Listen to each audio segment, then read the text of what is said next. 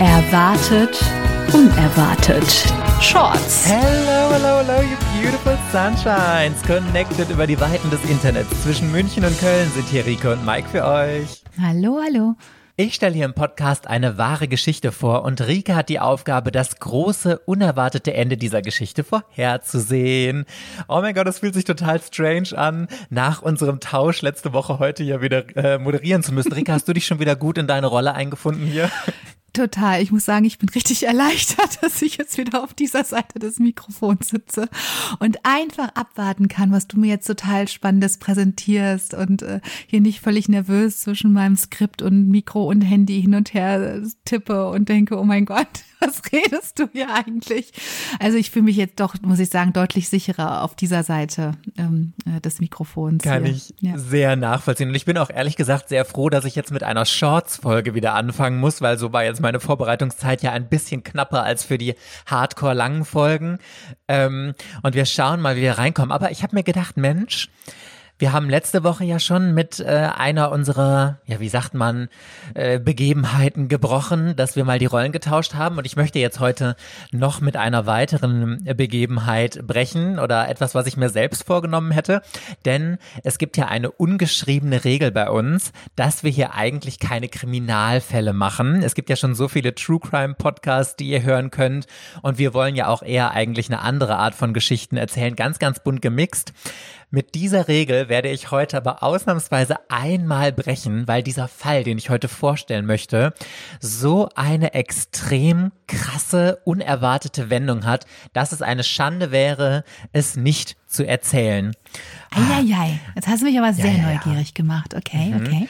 Und Rike, du darfst heute wieder in einen Job schlüpfen. Ah. Hatten wir ja schon lange nicht mehr. Und wie es sich für einen äh, Krimifall gehört. Also wenn du eine Mörderin wärst. Oh mal, ich dachte jetzt hier Sherlock Rieke da dran.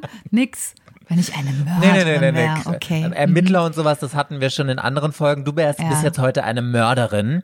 Mhm. Was wäre denn für dich so der perfekte Anlass, wenn du einen Mord begangen hast, diesen Mord zu gestehen? Der perfekte Anlass. Ich würde natürlich den Mord überhaupt nicht gestehen. Ja gut, also wenn man hat ja vielleicht schon an der einen oder anderen Stelle durchgehört, dass ich dann durchaus, sagen wir mal, Ambivalentes zu dem Konstrukt Familie habe. Nicht unbedingt zu meiner Kleinfamilie, sondern zu so Großfamilie. Ich habe jetzt wirklich sofort, ich sah mich jetzt irgendwie sofort auf so einer richtig schönen Familienfeier. Keine Ahnung, die Hochzeit meines Cousins, der äh, hundertste äh, Geburtstag meines Großvaters sah ich mich und wenn dann so alle so alle versammelt sind und man in so einer ganz feierlichen, pathetischen Stimmung ist, wir sind die größte, tollste Familie und wir stehen alle zusammen, dann würde ich, glaube ich, ähm, diskret mit meinem Silberlöffel gegen das Gläschen klimpern und äh, mich erheben und sagen, ich habe, ich habe euch etwas zu sagen. Und dann werden alle so ein suffisantes Grinsen aufsetzen, weil natürlich denken, jetzt kommt, ich bin befördert worden, ich bin schwanger, ähm, ich lasse mich scheiden, halt gute Nachrichten. Und stattdessen äh, werde ich dann sagen, ich habe, weiß ich nicht, wen habe ich denn umgebracht? Die Geliebte meines Mannes getötet. Richtig. So. Oh mein ja? fucking Gott. Fände ja, ich so, so stilvoll. Ich würde das so feiern. Danke. Ich liebe danke. ja auch das Drama. Oh wow. Ja. Ich, ich würde da sitzen und denken, ich würde ganz große Augen kriegen und sagen, oh mein Gott. Und ich bin live dabei. Geil, geil, geil. Ich habe jetzt so ein bisschen. Bock auf einen Mord gekriegt, einfach nur, um den dann auf einer Familienfeier zu gestehen, weil ich es einfach gerade auch so richtig geil finde. Ich stelle mir diese, ich sehe so gerade diese gesamten Gesichter meiner Großfamilie, dieses Entsetzen. Und äh, ja, das, das, ich stelle mir das tatsächlich sehr unterhaltsam vor. Ich denke darüber nach. Also sehr unterhaltsam finde ich auch. Zum Glück ist es aber bei meinem Fall hier ganz anders gewesen, denn sonst hättest du ja jetzt schon die Lösung gehabt, was sehr, sehr schade gewesen wäre. Aber ähm, ich verrate dir jetzt erstmal die Frage, die du mir heute beantworten sollst. So, du kannst es dir wahrscheinlich schon so ein bisschen denken. Sie lautet, in welcher unglaublichen Situation gestand Tiernan Darnton das erste Mal den Mord an seiner Stiefoma? Yes, das ist die Frage. Und ich würde jetzt auch gerne mit einer Frage an dich starten, die dir vielleicht auch schon mal einen kleinen Hinweis gibt, was passieren wird in diesem Fall, den ich dir vorstelle. Ich dachte, jetzt kommt, hast du schon mal jemanden umgebracht? ja, ja okay, richtig. Sorry. So, wer steht denn auf deiner äh, Deadlist? Do you want the short list or the long? Ja. Die Frage ist, wie stehst du eigentlich zum Thema Sterbehilfe? Oh, okay, das ist jetzt aber, jetzt muss ich mal meine Tonalität gerade mal ändern. Ähm, ja, also ich stehe dem Ganzen äh, offen gegenüber. Ich finde, so wie eigentlich fast in allen Bereichen des Lebens, dass Menschen die Möglichkeit haben sollten, selbstbestimmt auch aus dem Leben zu scheiden, wenn sie das möchten. Das kann ja auch ganz unterschiedliche Gründe haben. Nichtsdestotrotz sehe ich natürlich die Problematik, ähm, dass, wenn man das Ganze nicht auf gute gesetzliche Füße stellt, man sowohl Menschen, die einem vielleicht in irgendeiner Weise direkt oder indirekt behilflich sind, durchaus in Probleme Lotz bringen kann, ne, weil sie zum Beispiel dann Beihilfe zum Mord oder so geleistet haben oder wie auch immer. Da gibt es ja so verschiedenste Fälle. Als auch natürlich man nicht Tür und Tor Missbrauch öffnen darf, dass äh, nachher jemand versucht, sich jetzt doch der unliebsamen Erbtante zu entledigen und das als ähm, selbst ähm, ähm gewünschten Tod aussehen zu lassen. Aber ja, natürlich, ich fände es gut, wenn wir auch hier in Deutschland die Möglichkeit hätten, zum Beispiel, wenn man schwer krank ist oder auch, auch im bestimmten Alter ist und sagt, ich möchte jetzt einfach nicht mehr, dass man da ähm, von Ärzten begleitet wird und die Möglichkeit hat, aus dem Leben zu scheiden. Ja, bin ich auch total bei dir. Ich meine, das ist ja ein super komplexes Thema und das eben so schnell runterzubrechen, ist natürlich jetzt auch nicht so einfach, aber bin ich zu 100 Prozent bei dir. Hier in dem Fall war es allerdings ungewollte Sterbehilfe, sage ich jetzt mal. Und Tiernen, von dem ich gerade schon in meiner Frage erzählt habe, so heißt er, der war 17 Jahre alt, als er seine Stiefoma umgebracht hat. Ich spare mir ab jetzt übrigens der Einfachheit halber das Stief, aber ihr könnt es euch immer dazu denken. Ich rede einfach immer von seiner Oma. So, und diese Oma war damals 98 Jahre alt und hatte ganz starke Demenz. Und Tiernen hat später vor Gericht gesagt, dass er gerne ihrem Leiden ein Ende, äh, ein Ende setzen wollte. Allerdings weiß man nicht so richtig, ob das jetzt wirklich der wahre Grund war. Da können wir ja später noch mal ein bisschen näher drauf eingehen. Dieser ganze Fall, den ich heute erzähle, war übrigens im Jahr 2018. Und wie gesagt, er hatte damals den Entschluss gefasst, seine Oma zu erlösen von dieser Demenz, die für ihn so ganz, ganz dramatisch war. Und hat dann damals alle Rauchmelder bei ihr in der Wohnung ausgeschaltet. Und er hat die Vorhänge in der Wohnung angezündet und ist abgehauen und hat sie dann einfach in dieser Flammenhölle zurückgelassen. Oh also richtig, richtig, richtig krass. Ja, und mhm. die Nachbarn haben sogar noch ihre Schreie gehört und Hilfe gerufen. Mhm. Und die Oma selbst hat noch versucht, aus diesem Haus rauszuflüchten, obwohl sie eigentlich überhaupt gar nicht mehr richtig laufen konnte. Aber Tiernen hatte sogar noch einen Tisch vor die Tür vom Wintergarten von diesem Pavillon gestellt, sodass sie da auch nicht raus konnte. Und er hatte das Telefonkabel durchgeschnitten. Also richtig, richtig, richtig heftig. Und äh, die Feuerwehr konnte die Oma zwar noch aus dem Haus retten, nachdem sie dann äh, dahin gekommen sind, aber sie ist vier Tage später im Krankenhaus gestorben an der Rauchvergiftung, die sie oh dadurch Gott, äh, okay. äh, davongetragen mhm. hatte. Ja, und äh, wie das so ist, hat die Polizei dann natürlich in diesem Fall ermittelt. Da wurde aber relativ schnell festgestellt, erstmal, das Feuer ist ein Unfall gewesen. Wahrscheinlich haben sie gemutmaßt, ist eine Zigarette fallen gelassen worden oder sowas und dann wurden die Ermittlungen eingestellt. Zumindest erstmal. Noch ein paar Infos für dich. Vor Gericht hat sich dann hinterher herausgestellt, dass Tiernen total fasziniert war von Serienmördern. Er hatte auch eine Todesliste, auf die er die Namen von Leuten geschrieben hat, mit denen er sich fantasiert hat, die eben umzubringen. Und er hat auch ganz viele Pläne aufgeschrieben, wie er Frauen stalken und angreifen will. Also richtig, richtig krank, oder was meinst du?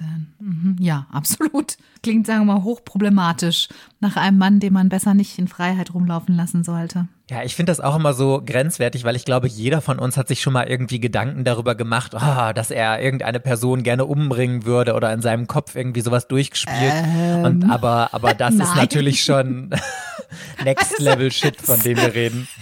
Entschuldigung, gut, Moment, sorry. Echt, äh, Ernsthaft? Du hast ernsthaft schon mal im Kopf durchgespielt, jemanden umzubringen? Nein.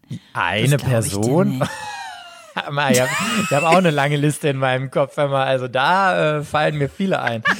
Polizei, äh, nein, äh, falls Polizistinnen oder Polizisten diesen Podcast hören, please ignore me. Scherz. du machst mir ein bisschen Angst, muss ich sagen. Das finde ich gruselig, ehrlich gesagt. Ich naja, kann dir gut, sagen, okay. du stehst nicht auf dieser Liste. ich bin sehr, sehr erleichtert. Ja, also unser lieber Tiernen hatte auf jeden Fall auch einen Grundriss von diesem Bungalow in dem die Oma gewohnt hat, gezeichnet. Da hat er auch richtig drauf notiert, wo ein gutes Versteck vor der Polizei wäre, an welchen Stellen man gut fliehen kann und sowas. Also richtig, richtig krass durchstrukturiert das alles durchgearbeitet. Ja. Und da wir ja eine Shorts-Folge haben, kann ich dir auch gar nicht so viel mehr zu diesem Fall erzählen, liebe Rike. Bevor du mir eine Antwort auf meine Frage geben musst, darfst du mir aber natürlich noch eine Frage stellen, die ich nur mit Ja oder Nein beantworten darf. Also er hat ja offensichtlich in einer sehr ungewöhnlichen Situation diesen Mord gestanden, ne? Und mhm. eine Familienfeier war es nicht. Das habe ich jetzt aus deiner irritierten Reaktion ähm, entnommen. Er war fasziniert von Serientätern. Jetzt frage ich mich, ob es vielleicht irgendwas mit einem oder irgendwas äh, nachgemacht hat oder irgendwie sich daran. Ja, also frage, dann frage ich mal, hat ähm, die Art und der der Ort oder die Art und Weise, an der er diesen Mord gestanden hat, Gibt es da einen Bezug zu einem bekannten Serienkiller? Also hat er da irgendwie die Geschichte eines bekannten Serienkillers drin verarbeitet oder aufgenommen oder daraus irgendwie was kopiert? Nein. Weißt du so, kennst du den Film Copy Kill? nee, kenne ich nicht. Was ist das? Schon wieder zu alt für dich. Das ist ein Film von mit, mit Sigourney Weaver in der Hauptrolle in der ähm, ein, äh, ein Täter ganz viele spektakuläre Morde von verschiedenen Serientätern halt imitiert und eine Psychologin, äh, Gerichtspsychologin, die diese Fälle gelöst hat, die treibt er damit quasi in Wahnsinn und zum Schluss will er halt dann einen Mordversuch, den es mal an ihr gegeben hat, dann wiederum auch zu Ende bringen diesmal. Das ist ein sehr, sehr spannender Film, aber da habe ich jetzt gerade dran gedacht, weil der ist eben auch so fasziniert von Serienkillern und imitiert eben deren Art und Weise zu morden. Ähm, ja, deswegen, kurze, kurze, du weißt ja, ich komme immer mit irgendeinem Film um die Ecke. Ja, ja, interessant. Ich bin aber auch immer dankbar für Filmempfehlungen. Äh, Werde ich auf jeden Fall mal reingucken. so, jetzt muss ich schon lösen, ne? Genau, ich wiederhole nochmal die Frage für dich, die du mir heute beantworten sollst. Und sie lautet, in welcher unglaublichen Situation gestand Tiernan Darnton das erste Mal, das erste Mal den Mord an seiner Stiefoma? Jetzt lass mich mal nachdenken. Was wäre denn spektakulär abseitig von einer Familienfeier? Ich glaube auf irgendeiner Feierlichkeit. Es ist einfach so richtig unpassend, sowas auf einer Feierlichkeit zu tun. Wenn es keine Familienfeier war, dann war es bei der Rede zum Independence Day vor der Kleinstadt, ähm, vor dem Kleinstadtauditorium. Mhm, okay, dann loggen wir das mal ein. das ist aber eine lange und Lücke. Schauen, so. Hä, was redet die? Ob das richtig ist. Die ersten Personen, denen Tiernen von seiner schrecklichen Tat berichtet hat, waren tatsächlich seine Freunde. Klingt erstmal relativ unspektakulär, allerdings war das, während sie ein Spiel gespielt haben, und zwar Wahrheit oder Pflicht. Ach, wie krass, okay. Und Tiernen oh war Gott. dran und musste die Frage beantworten bei Pflicht, was sein dunkelstes Geheimnis ist. Ja, und ich glaube, ich brauche dir nicht zu verraten, was er darauf geantwortet hat. Wie krass. Er hat das ein bisschen zu ernst genommen, ne? Also man sollte sich merken, wenn man äh, als, als Mörder niemals Wahrheit oder Pflicht oder so spielen, da kommen dann dunkle Geheimnisse ans Licht. Wie krass. Und hat er echt da gesessen und hat gesagt, ja, ich habe meine Stiefoma umgebracht? Ganz genau, das hat er gemacht. Er hat gesagt dann bei Wahrheit oder was ist dein dunkelstes Geheimnis? Ich habe meine Stiefoma umgebracht. Und mich würde jetzt sehr interessieren, wie hättest du darauf reagiert, wenn ein Freund oder eine Freundin von dir sowas bei einem Spiel gesagt hätte, so ganz random einfach? Ja, das hätte ich natürlich nicht ernst genommen, auf keinen Fall. Hätte ich mich kaputt gelacht, hätte gesagt, ja, genau, jetzt aber mal ohne Witz, jetzt erzähl mal wirklich dein Geheimnis.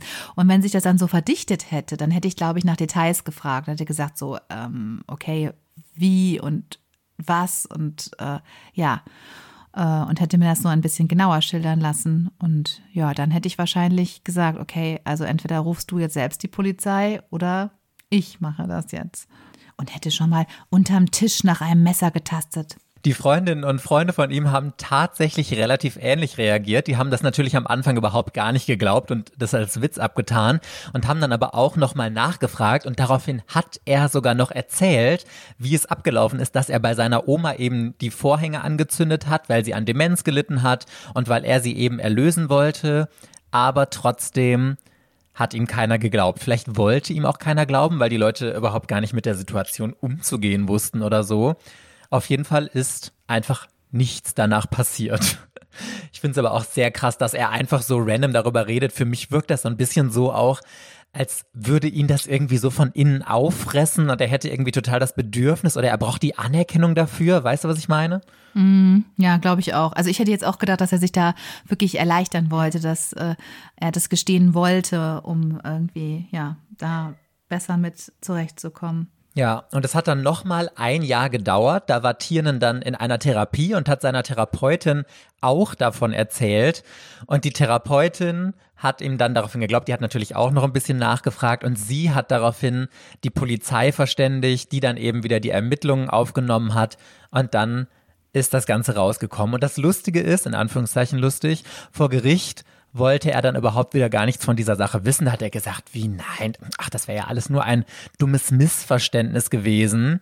Aber, also ich hatte ja eben schon von dieser Skizze, von dem Bungalow, die er erzählt hat, gemacht.